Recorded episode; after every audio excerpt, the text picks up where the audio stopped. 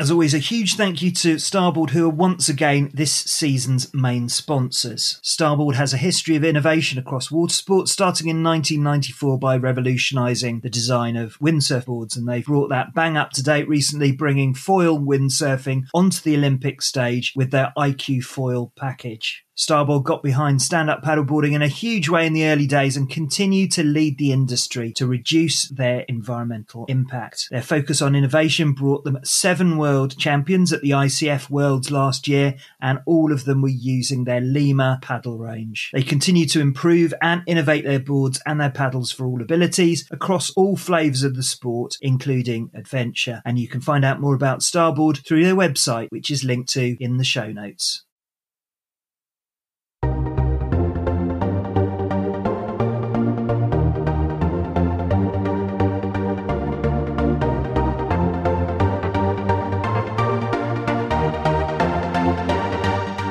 Welcome to SUP FM, the sport's leading podcast, where we speak to inspiring people from the fastest growing water sport in the world. Our aim is to help you maximise your own experiences of stand up paddleboarding and to deepen your love of the water as we chat with people from both inside and outside the SUP world. Every episode is designed to inspire, support, and provide you with a deeper immersion through my conversations with leading athletes, scientists, adventurers, TED speakers, and New York Times bestselling authors. If you like what we do, there are plenty of ways to support the podcast, including telling your friends, following us on social media. You can even buy me a coffee on Patreon, or you could leave us a review on Apple Podcasts, which will help others to find us. Whatever you can do, we appreciate it. This episode is part of our Yukon 1000 mini season, where we do a deep dive over several episodes into the ultimate adventure race challenge and the longest paddle race on the planet, where we'll talk to the race organisers, teams, and individual paddlers in the lead up, in the start town, just ahead of the race, and after the finishing line, closely following what many describe as a truly epic odyssey of a race.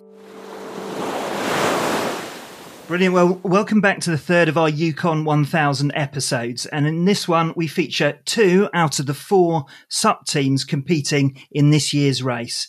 And we're speaking to them well ahead of them shipping out west. So we're joined by Martin and Kim from the Renegade Moose Chasers team and by Craig and Skip from Team Shac, both teams from the UK. So welcome to SUP FM, guys. Hey, hi. So, um, if our listeners have heard the previous episodes, they'll be familiar with the form of the race and with your story, Craig. But what I wanted to do as we get sort of closer to the start of the race is just to do a little deep dive into how you're approaching things as a team because this is not a solo effort. You can't do it on your own. And from speaking to other illustrious competitors like Bart Zwart and um, the race director, it's clear that the team dynamic and how you work together is probably the most crucial part of, of the whole event. So, um, coming to the Renegade Moose Chasers, first of all, um, how, how, did you first get together as a team for the Yukon 1000? Just tell us your romantic how you met story. Well, we're still to get married, um, but we haven't got that far yet.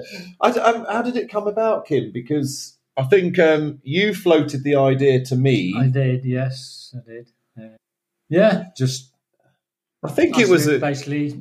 Do you fancy doing it? I think it was it was last year, and um, Kim and I were doing quite a bit of work with each other in my business, uh, where we were doing some multi-day, overnight adventure type stuff, and we were taking groups out and then I think that's when when it came available that you could you could you know you could apply for for getting into the Yukon, and he he said, "Did you fancy doing it?"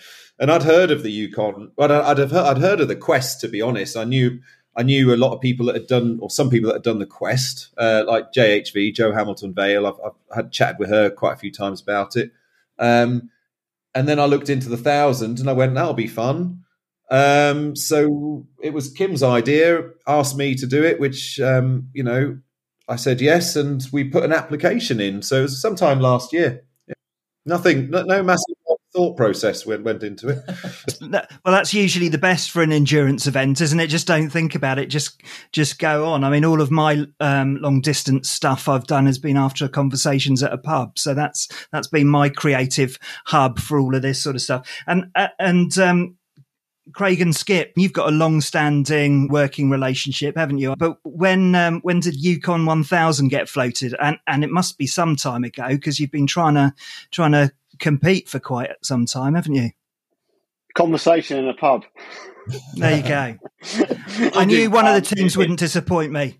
Uh, in 1896, in 1896 during the gold rush. there, you, there, you, go. So obviously the teamwork is, is, something we want to to get into. But um, could you just tell us a little bit about your respective backgrounds and and and you how your experience sort of complement each other because it's, very much teamwork it's very much sort of balancing of, of skills. Where would you say your, the balance of experience and skills lie between you two? Um, i would say our balance of experience um, comes from various angles actually. Um, craig is incredibly uh, on point with uh, things like uh, personal fitness nutrition, planning, and organising, um, and has you know done things out on the water uh, over the years. Um, and i have done a little bit more practical woodland based stuff uh, and a bit of paddling here and there as well.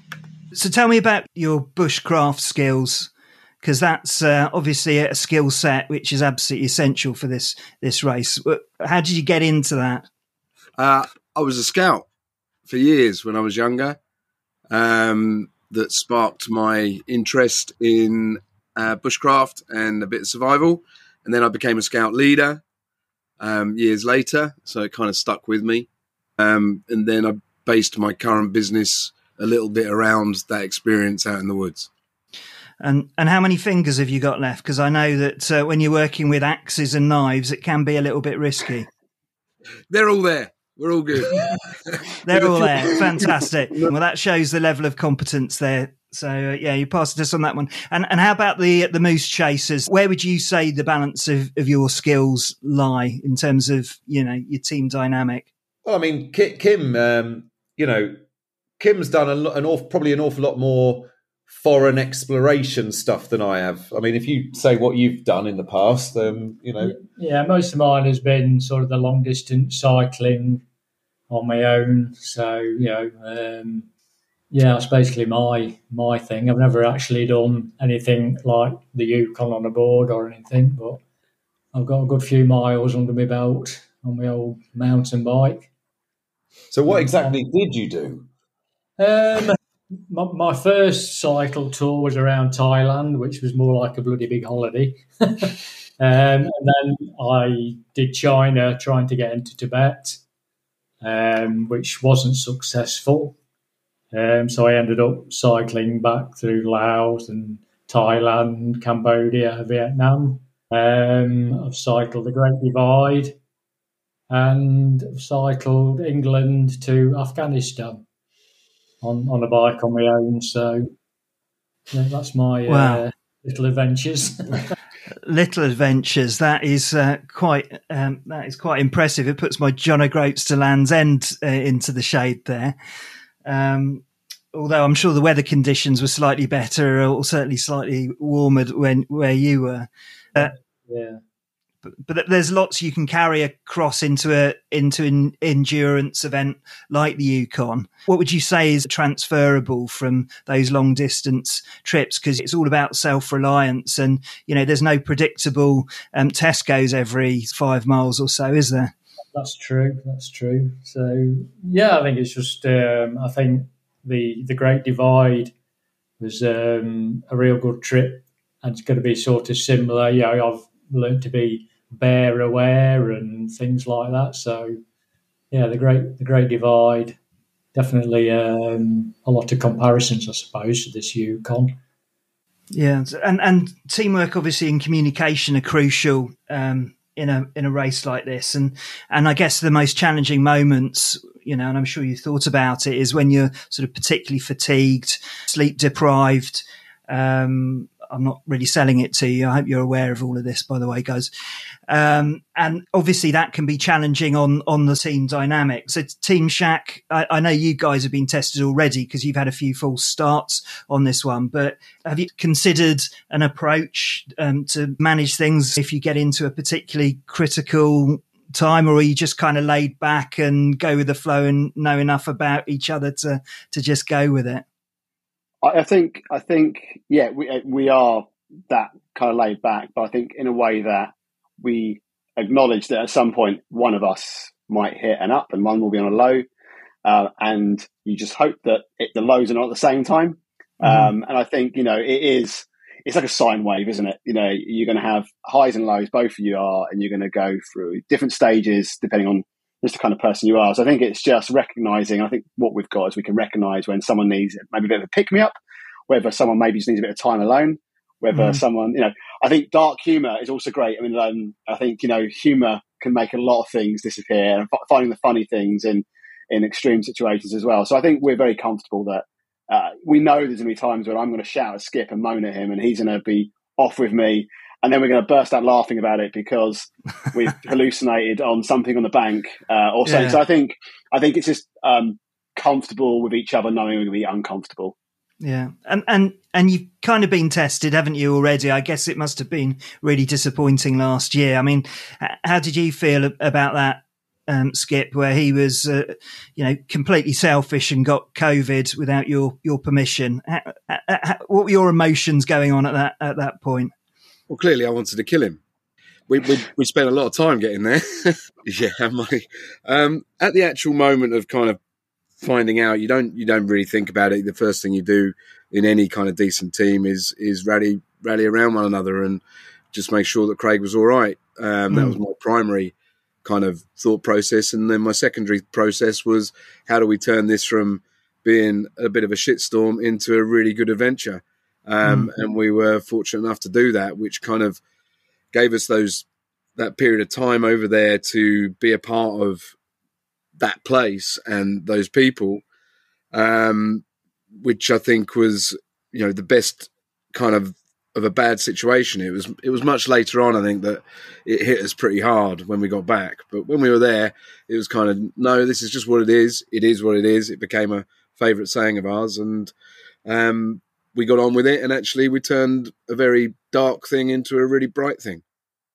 And just same question for the moose chasers there. Presumably you spend a lot of time out on the water together. Have you been out in any environments or situations which are sort of tested or, or have you thought about how you're going to communicate when you're both, you know, completely knackered?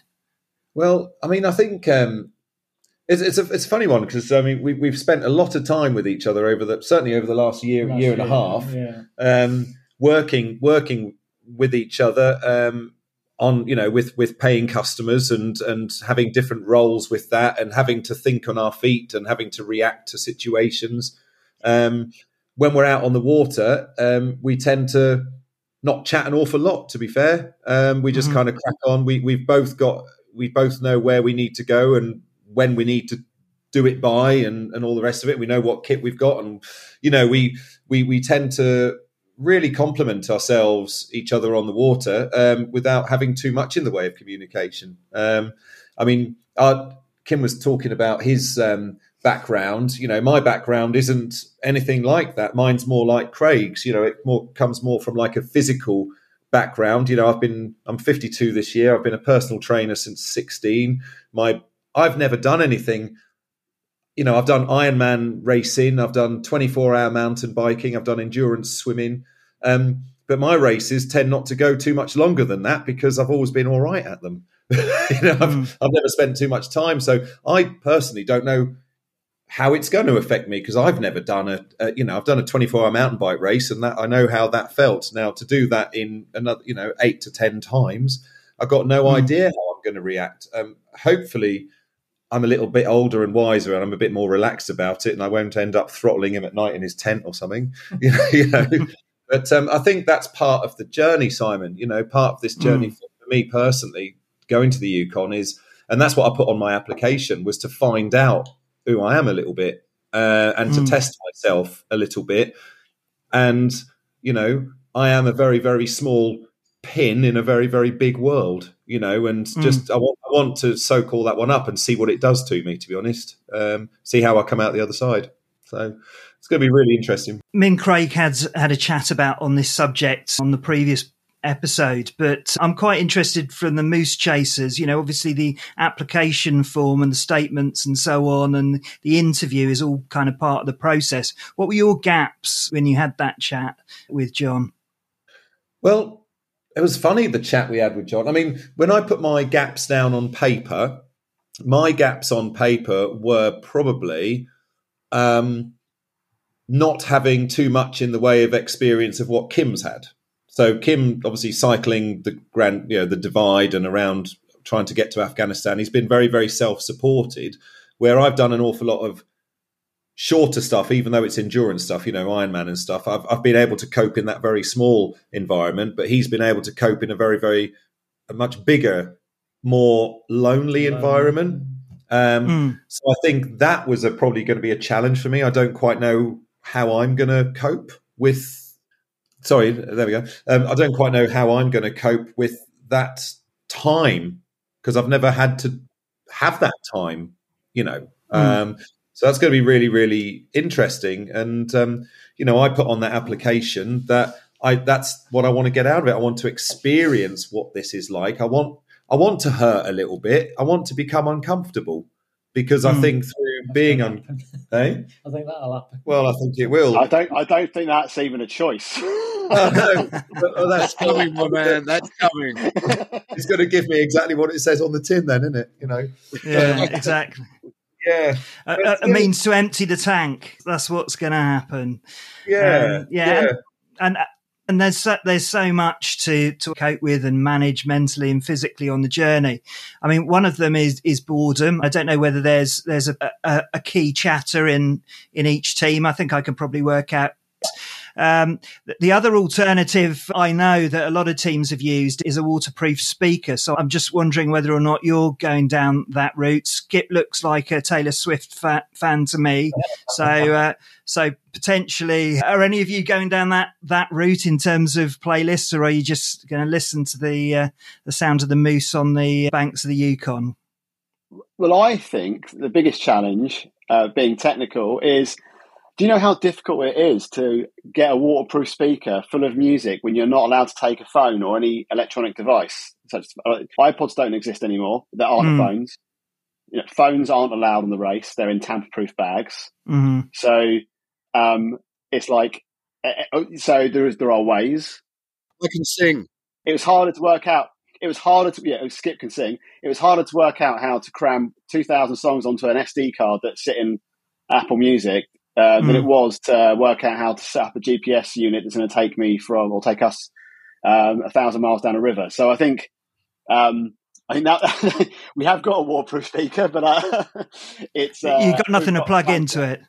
Oh well, you can you can you can amplify Skip's um, Skip singing then, but uh, yeah, I mean, what I was angling to is that I know a podcast which has got over hundred episodes that you will probably get you at least through the first couple well, of days. Simon, yeah. if you can send them to me on if you can send them to me on an SD card, I'll be grateful.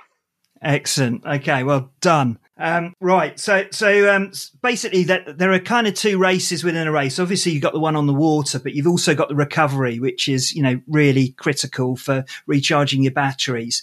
Um, in terms of your team, have you thought about how you're going to manage that six hours? Um, on the shore because the second you hit the shore, the clock starts and you absolutely need to have your personal admin absolutely nailed down to get the most out of it. Is that is that something Team Shac? Is that something that you've been working on? Hunting. Uh, yes, we have a plan. And no, we're not sharing right. I will go no further because just to remind everyone listening, this is a race and we don't want to divulge any trade secrets. So I'll tell you what, I think that's an interesting point though, as in like it is a race and understandably, obviously, um, but I, I, it is a race, but above all, we want all the teams, including our, our fellow competitors, to, to be, to do well and be safe. Um, and there's parts where it's great to chat over things and ideas, you know, around just logistics and what might help each other. And then there's little things that are kind of like things that are, you know, your strategy that are either good or bad or going to work or not going to work.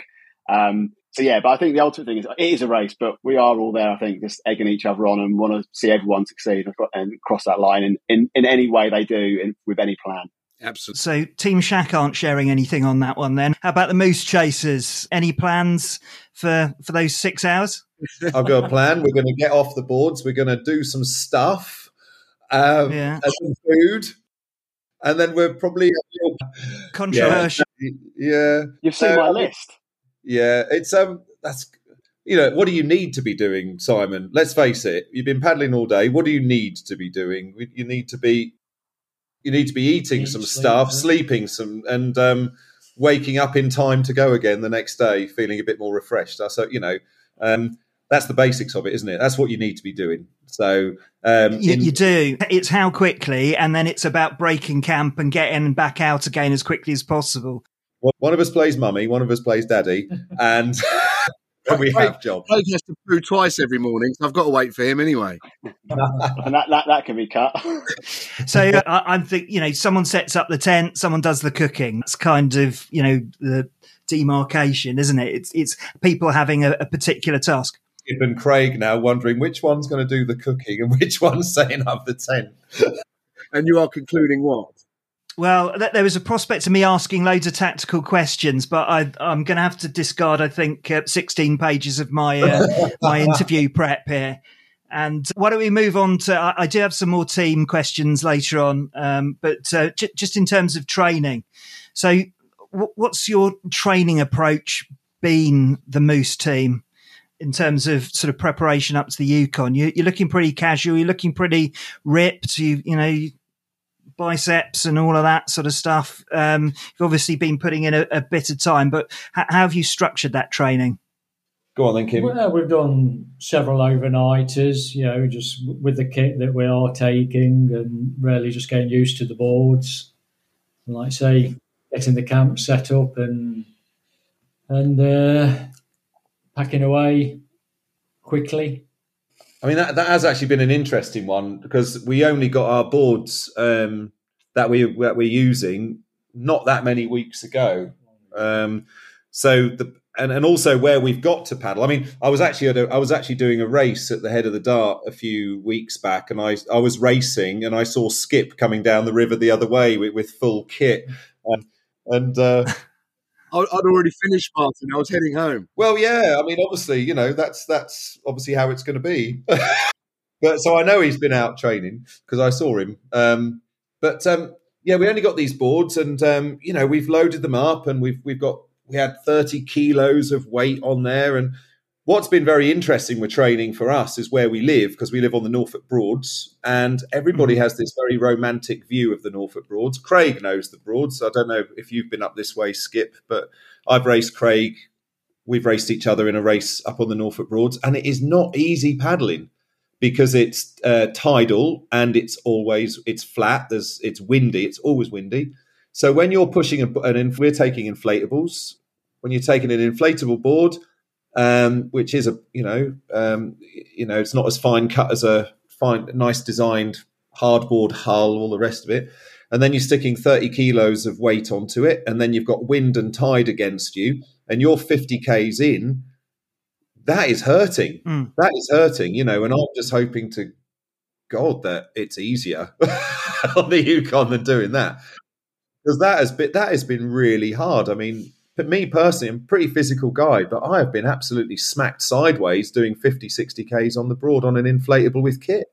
It's been hard work, you know.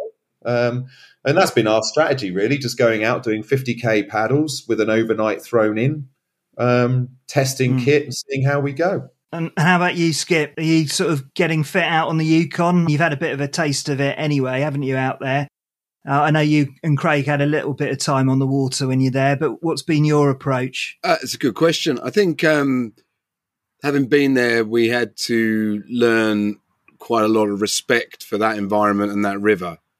Um, we, in some respects, we've got the benefit of having seen it and how powerful it is and how fast it runs in places. Um, but it also, having seen it, reminds you that it it's a powerful beast. So I think having been there, my approach to my training definitely changed. I knew that I had to up the ante. You know, when when we first went to go and do the Yukon, or we were training for the Yukon, um, we were both pretty fit when it got cancelled and then cancelled again. And then last year, I think I probably should have done more. I'd have been, I'd been, a, I would have got through it, but I felt like I should have done more. So when I came back and we decided that we were going to go again, um, I've just made sure I've moved a lot more than I was before.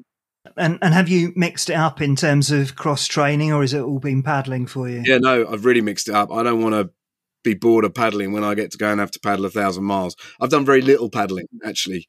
I've done a lot of other mm. kind of um, fitness. I know I can paddle all right, um, so I don't need to practice that bit. I just need to be physically fit and injury free, and that was my my goal really. And Craig, we have already talked a bit about your approach, but just sum it up in terms of building endurance. Yeah, and I think as Skip said, it's like I probably went the first couple of years training over COVID. I took it really seriously. I mean, I was heart rate monitors, training peaks, running, paddling distances, and then I, I this this time around I've definitely chilled out more and realised. Uh, well, I, you know, with my PT background, I knew you know this is a very low intensity, steady slog. It's about being supple, being injury free, um, you know, knowing your body, knowing when you need to deal certain niggles. And so I've so my approach this last this last year is, you know, I can I'll go out and do things like I'll go out and do a 60, 70k paddle just randomly. I'm fine. I will I, I have these weird things. I like to set myself silly little challenges to test more my mind than anything else. But I hate running, so I'll go out and I'll run a marathon, and it'll be ugly and it won't be fast, but I do it to to, to get the noggins, just to get used to. Because you know, I'll do it purposefully and run past my house three times on the route to give me mm. many opportunities to stop. So I think my approach has been, I think, as Skip said, like having seen it, we're we know what we're dealing with. Um, that's both positive and a negative because having this much time as well to think about stuff, you can overthink stuff. You know, with I, I, sometimes I feel envious for the uh, obviously the moose chasers that have had a you know what six month window, guys. Is it six since you got yeah, accepted? six months. Yeah. yeah. and it's like it's like first I was like shit. You know, it's taken us. Oh, sorry, beep. It's taken us. You know, we've got we've had four years. Um, they've got six months, but actually, it's it's quite interesting how. As humans, we're incredibly clever at filling the time we have to do a job. So if you said to me, "You've got you've got eight weeks to get ready for the Yukon 1000. Somehow we would make it happen and we would get there and we'd do it.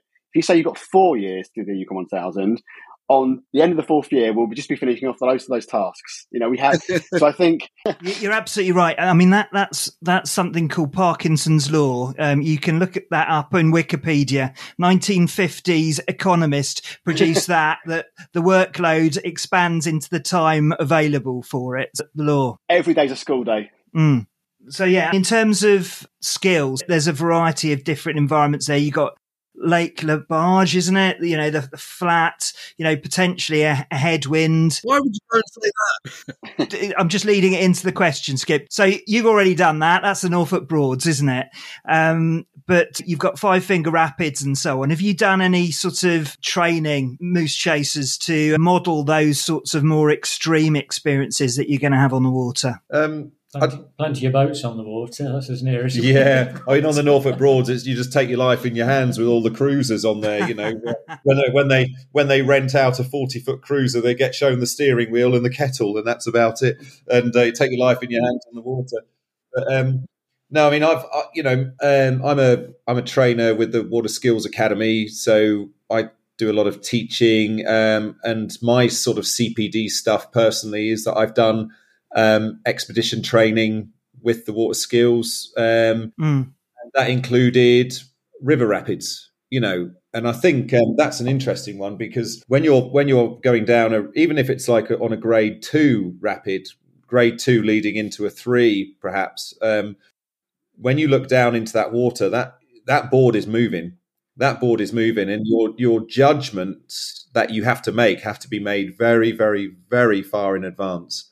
So you're const- you don't have any time um, to be casual about that when you're moving on that sort of speed of water. You have to be looking miles ahead. You're planning.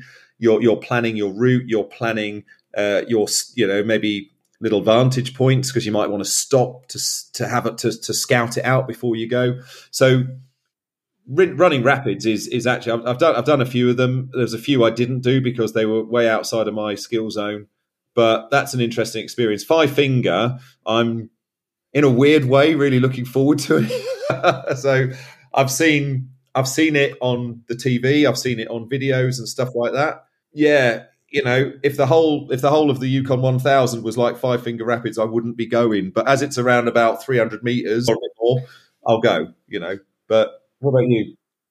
Skills um, riding rapids uh, non-existent, to be honest.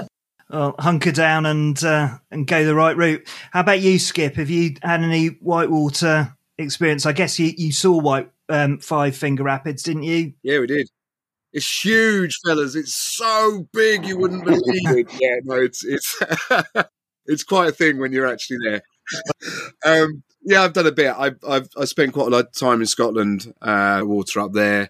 Um, I've actually got a bit of a surfing background as well, um, and paddle surfing, so I think that plays in as well. Um, but like Martin says, you know, it's all about kind of looking through it rather than looking at it. Um, and if you if you've got the skill to do that, then you should be okay. I think I think the skill there, Skip, is just don't go for the upward V. yeah, I don't think you get that much choice in the five fingers. It just kind of throws you at it. Yeah, yeah. Just, just, just, just hang on. I think you'll get hang spat on. out the other end. And, and don't forget about the rapids that follow the five fingers because I think a lot of people focus on five fingers and then forget that there's another one straight after. But uh, that's going to be an adrenaline charge. Craig, am I right in thinking that's Rink Rapids? That is indeed. That's Rink Rapids, and uh, Stay Stick right. right and you'll be fine.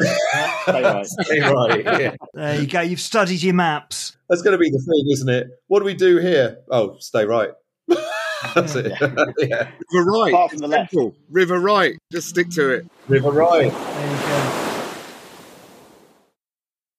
We'd like to thank Baltic Life Jackets for returning as episode sponsors this season. Baltic designed and developed their SUP Elite PFDs to solve two key problems facing stand up paddlers. The slim down front panel makes it easier to climb back on your board, and the ergonomic cutaways around the arms accommodate the SUP stroke, allowing you to paddle freely without restriction to the point that you hardly notice you're even wearing it. The SUP Elite also incorporates storage and the option to add a hydration pack, which is perfect for the summer. So check out the SUP Elite and the SUP Pro PFD CFDs at your local stockist or at supfmpodcast.com forward slash Baltic. Looking to take your performance to the next level? Then look no further than Ocean Specific. Introducing the Strike Series VRX, the ultimate sup paddle designed for maximum power and efficiency. Its firm flex shaft optimizes energy transfer for efficient paddling. Its double dihedral blade ensures an unrivaled grip on the water, boosting your surfing, racing, and touring performance. Ocean Specific Pacific sponsors and promotes UK surf and race culture, supporting athletes and adventure racing teams, including the Shac team competing in this year's Yukon 1000. And they're committed to providing professional grade equipment at an accessible price. Visit oceanspecific.com today to explore their range of high performance paddles, hardware, and apparel. And the links to all of our sponsors are in the show notes.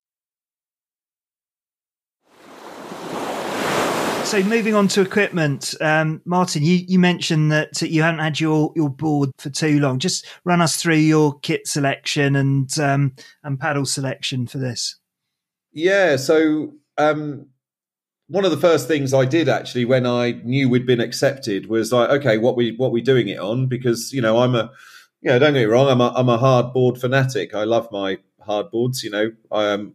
I've got a lot of them. I ride a lot of them. Um, but there is also a place for inflatables. And I learnt that when I was guiding in Scotland, because when you're in Scotland, you know, the terrain isn't that very nice. You can throw inflatables around and they tend not to put get holes in them often. Fingers crossed, you know. So I went down the route of looking for an inflatable board that we could use. And I, I realized that the boards that we use for our expeditions here in the UK are um. Uh, we use Kurok um, 13 foot Explorer boards because they can carry an awful lot of weight. Um, they're incredibly stable, and I've paddled them in some quite big stuff. Um, paddled those up in Scotland, and they'll ride pretty much anything. So I contacted Andy at Kurok um, because although they're absolutely brilliant boards for what they do, there, there, there isn't a board on the market that fitted what I wanted. Like mm. The Kuroks are the closest that I've come to of an off the shelf, but it didn't have the stuff that I wanted on it in the places I wanted it. So I contacted Andy and I just asked him if he'd be in favour of um, helping us out with a prototype board. Um, and thankfully, he was all over it. You know, he said, totally exciting. Um, he, and he basically gave me a blank sheet of paper and said, "You you tell me what you want and how you want it, and we'll get it made." And I couldn't. I mm-hmm. thought amazing, absolutely amazing. So I came up with this blank sheet of paper and I wrote a whole list of stuff that I wanted, the size, the shape, um, what type of D rings I wanted, where I wanted them. Did I want carbon stringers? Did I want, you know, whatever it was I wanted, Andy made it happen on a board. And then we got these two prototype boards through, and um, absolutely brilliant. We, we've we've gone. We've now had a couple of changes. We've got a second lot of prototype boards come through. In fact, um, um, I'm taking mine out tomorrow. A um, few changes. That's how supportive Andy's been with Kurok. So can't can't fault him in the slightest. Um, other other equipment, um, paddle wise, um, we're sticking with ZRE because um, that's a paddle that I've been using for ten years. I've I've had an mm. association with ZRE for ten years. Um, I don't think, in my personal view, they're amazing paddles. They're handmade in the USA. Uh, you know, uh, totally, totally great bits of kit. Um, we've got some support from Peak UK now, which is lovely. Um, we've got some nice equipment that we can, uh, you know, clothing uh, from Peak UK.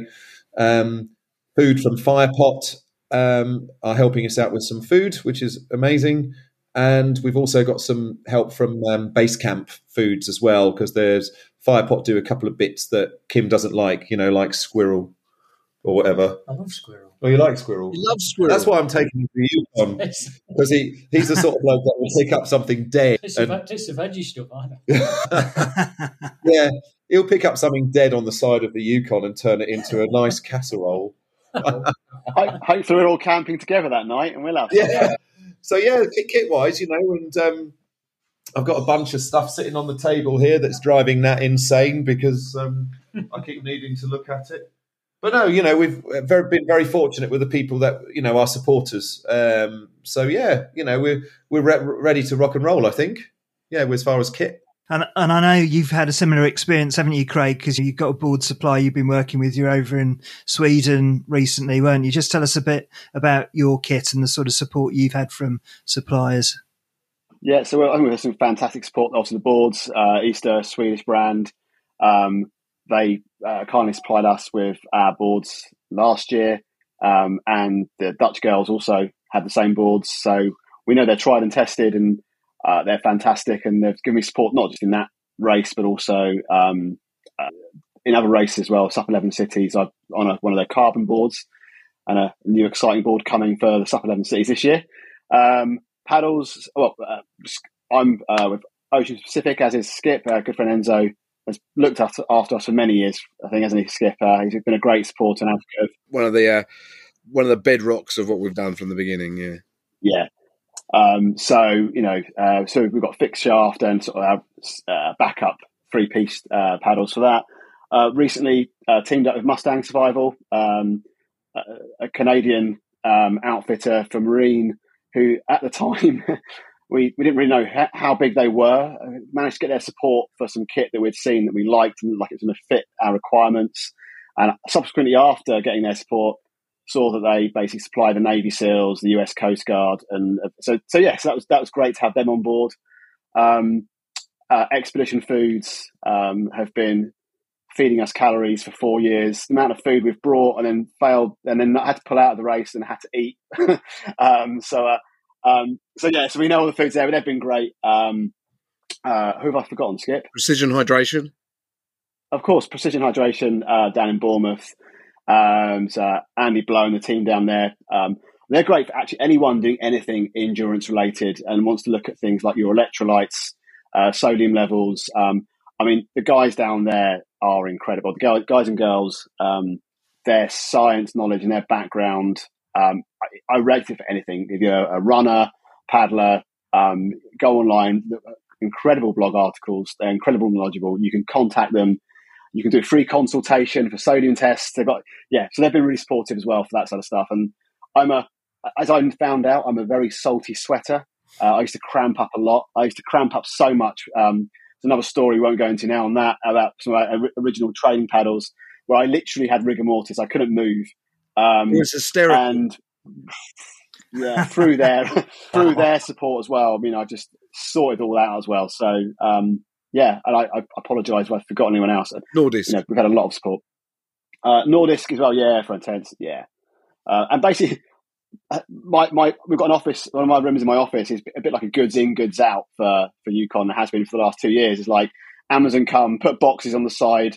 It gets goods in, it gets checked, it gets goes into a pile of yes, we could use this. No, that ain't going to work.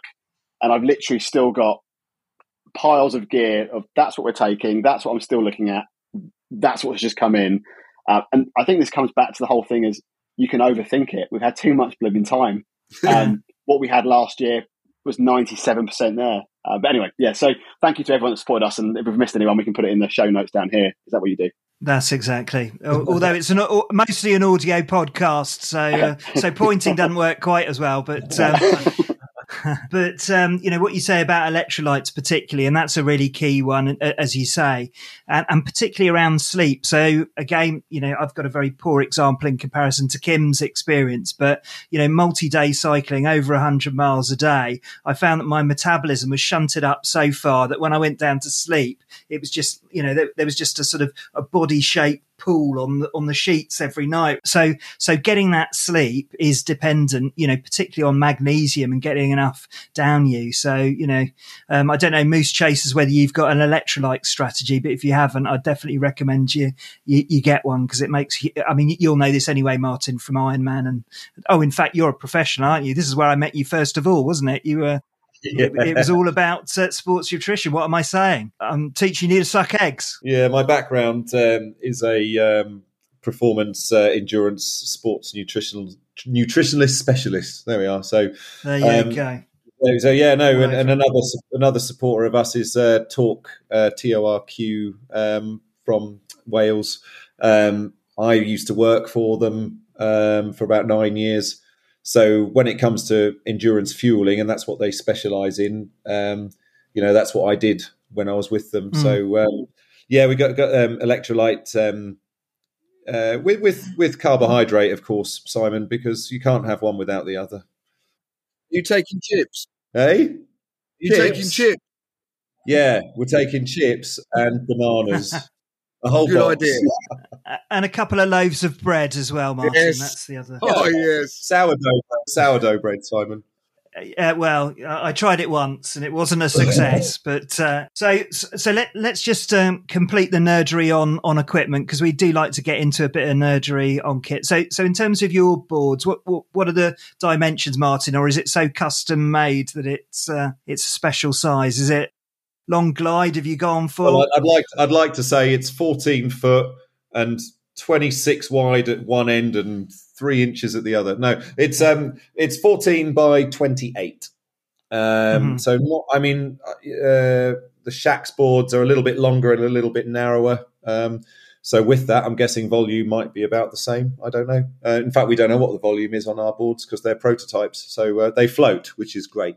Um, well, which is very, um, um, but yeah, 14, 14, by 28 by six inches. Um, and the interesting fact, I suppose, with our board uh, is that there is no rocker. That's going to be interesting through the rapids. um, I have a feeling that might have been a mistake. It could be helpful. I mean, when you look at um, the, there's a new um, when you look at starboard, Simon, uh, the new starboard, I think it's the inflatable sprint. Um, that has zero rocker as well on it. Um, yeah. Something I noticed when I was doing when I was doing the um, when I was doing your job with Sarah from Sup Junkie yeah. at Card. Doing it very well. Thanks. Yeah, we're a great team.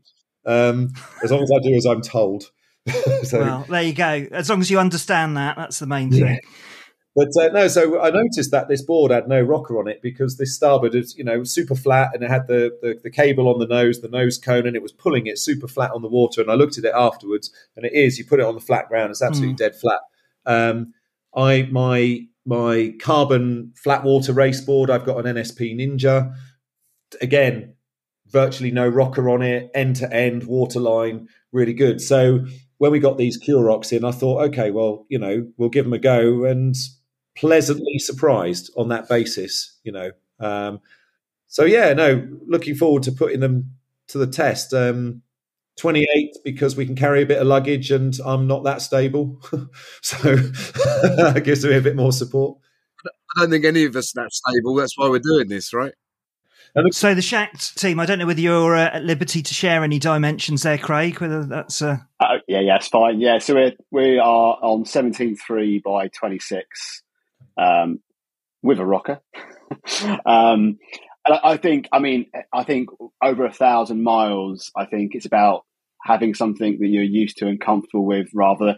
You know, you, if you look at like race boards or things over a ten k or different. It's like yes, there's tweaks and there's things, but I think it's like finding something that you're comfortable with. There's going to be parts where it's going to excel, and there's going to be parts where it, you know it might not be as good. But I think I don't think there's any perfect board for the thousand miles, but I think the perfect board is the board you're the most comfortable on. Um, we've been lucky to have these for for you know 18 months or so. We've paddled them on the Yukon. We've obviously um, uh, Ella and Yannicka have raced them on the Yukon, so we know they're going to make it to the end. um, so that's great. Um, but yeah, so they're 17.3, uh, 26 wide. Couldn't tell you the volume. Um, with a rocker, a small kind of uh, fin on the front, that's a nose fin for tracking. Um, oh, we got, we got one of those. yeah, I think it's probably, probably yours probably has more effect with, with the flat water line. I mean, to be honest, as unless you've got a lot of weight on the front, uh, it is very does very little perhaps. I mean, um, uh, but yeah, got goes to a pintail. Um, we've put all the mounting points on ourselves. Uh, Brian at Blue Chip, thank you, Brian. He's done a fantastic job of putting our D rings on in all the places we need D rings. Um, and uh, yeah, they're you know we've we've done quite a lot of kilometres on them, uh, and we're we're we're happy with them. Uh, and yeah, looking forward to yeah, exciting times. Um, so, so finally, just to come back to the, the, the team element of this, this may make or break these relationships. I'm aware of my responsibility here. So, Kim, before I ask you about Martin's strengths, I'm going to give it a go because me and Martin met about um, I don't know eight years ago, I think, at the Water Sports Festival in Hayling Island, which wasn't exactly like the Yukon. There are a few more beer tents at, at Hayling. Martin was on the stand next to mine. I was selling my my supware, but you were selling your nutrition, weren't you? And at the end of it, yeah. we kind of we, we, built a good relationship in that I could sell his stuff with exactly the same patter as he used, and uh, he could do the same on on, on my side. I, I, think you know, in terms of Martin's strength, Kim, you, you can disagree with this if you like. Oh. Um, so I'd, I'd, say you know, endlessly positive. Um, unfeasibly energetic and very capable. So, so that's how I would sum him up, Kim. Uh, now, yeah, you can yeah. agree or disagree with me on any of those. I agree, actually. I yeah, very enthusiastic, and yeah, um, more than capable, I think. Handy from morale and, and Martin. Um, same for Kim. What uh, what would you say his strengths are and what he, he adds to the team? Well, given that he lived in Thailand and he's he's lived with Thai boxers for like three years, um, mm-hmm. I reckon he's going to sort some bears out if they come near the tent. no, I mean you know I think I think I think what Kim Kim brings to the table is the ability to um, to to keep going, and uh, and I saw that at the Great Glen last year. I've got this amazing. It doesn't do good radio, but uh, I've got this great picture of Kim at the end of the Great Glen, sitting there um, with the biggest gash, biggest hole in his head, with blood pouring out over his eyes. He just looked like you know, uh, look look looked like some kind of you know Scottish heathen from back in the day. you know, he's um, he and and and he just cracks on. Mm. He, he, could have blood pouring out. I mean, he, he got chucked off a board on the Glen, uh, climbed back on. The board hit him, and you know, he just he just he will suffer. And I'm not into suffering too much, but it's nice to see somebody suffer because you can go, well, I don't want to go there, but he but he's capable, very capable at digging in and cracking on, and that's what I like. That's what I love. Yeah. So, uh, so there may well be a little bit of suffering involved in the Yukon, Martin. Um, you know, I might be wrong about that, but certainly an ability. And and, and Craig, just uh, talk to me about Skip. So uh, his his his strong points are, I think he's just he's just so chilled, and, and it's like the, the, you need someone to be calm and have. He's just got this presence where things just won't bother him. Uh, all that, the, the, important things will, but he won't panic. Um, you know, uh, he will just work things through. Um, and also, like if he sees you in a bad way, he kind of knows when to and when not to kind of get involved. Mm. Um, it's like I, he's got an incredible paddle stroke, and I've said, that, and I, I tell, I, tell, I hate telling him this, but like it, you know, like as he said earlier, he doesn't, he hasn't paddled much in his training because, like he says, he doesn't need to learn how to paddle. He keeps himself fit. But we'll go out for some training paddles, and I'm like, okay, yeah, i have been out paddling, I've I've been racing other stuff, and like try not to show him that I'm I'm really struggling to keep up, and I'm looking at his stroke and his cadence, and I'm like, what is this man? You know, it's like so. I think he's a he's a strong paddler without just by by just by his technique and his ability, which is um a, you know, an excellent thing for a thousand mile race. Um, um, so yeah, I think that's you know two traits there is like he's a strong paddler, and we just have a good laugh together. We find things funny together. It's like I think the never underestimate the dark humor, even like what happened last year of us having to scratch after I got ill. Like that week, those couple of weeks were so tough, but there was always the dark humor and laughing about the situation because we, I think we're both. Uh, well, I'm answering for myself. I think Skip is very optimistic. We, we always know that thing. It, it is what it is. It will mm. be what it will be. Things I say happen for a reason, but things have a habit of working themselves out if you just keep smiling. Exactly. Keep keep grinding on, and and finally, last but not least, Skip. What does what does uh, Craig add to the team? I'm just trying to hold back the tears at the moment. um, um, I think the, the better question in this situation is what doesn't Craig bring to the team? Um, you know, he touched on humour, and humour has been our greatest strength throughout the journey we've been on so far. Um, Craig is one of the most determined and committed people I think I've ever met, um, almost to a fault. Um, and that I don't think he would take that as a criticism anymore. Um, I think he'd take that as a positive nowadays. Um, he is incredibly organised, incredibly on point with everything that really matters in the organisation of doing something like this. So what he brings to the team is is it all really so far. We haven't really seen what I bring to the team yet. um, I'm incredibly lucky to have him as my paddle partner. I wouldn't do it with anybody else. Wow, that, that, that's that's fantastic. That, we're all a bit teary now, aren't we? Um, after all that, um, look, guys, um, I'm super jealous of your adventure ahead of you. It's going to be absolutely incredible. I hope you get everything out of it that that you want to get out of the race. Um, safe journey over there, and um, looking forward to catching up with you after the race. Maybe we can do this again. Um, and uh, yeah, Craig. Can I say, yeah, one last thing? I think it is incredible for the UK SUP scene. We have two UK teams going out doing this, mm. and I think, um, I think hopefully, you know, uh, like I said earlier, it's a race, but I think it's amazing that there's four old men from the UK going out to smash a thousand miles on paddleboards and hopefully inspire others to think about doing something like this or the River Quest or any other race, be it the North Broads Ultra, the Head of the Dart, whatever. So, I, like, whilst it is competitive, um, I, you know, I'm really, I'm really looking forward to seeing these two faces in Whitehorse as well, and hopefully the backs of them for not much. well, guys, we're all very excited. we'll keep the coverage going. We'll keep uh, monitoring things as far as we can while you're you're actually on the water and trying to keep the, the content coming. And uh, hopefully, we can have a chat with you both in Whitehorse when you're there, and uh, and also afterwards once you're you're back and uh, recuperating. But uh, thanks ever so much for joining us. It's been a really fun chat, and uh, all the best for the race. Thank you, Simon. Thank you, Thank you very much for your time. Thanks, guys. Thanks, Simon. Simon. Cheers. Good luck, the Mooster Rooster Hunters. You've been listening to the third episode of our mini season where we deep dive into the Yukon 1000, the longest paddle race in the world. And next week, we're speaking to teams on the start line from Whitehorse, Yukon.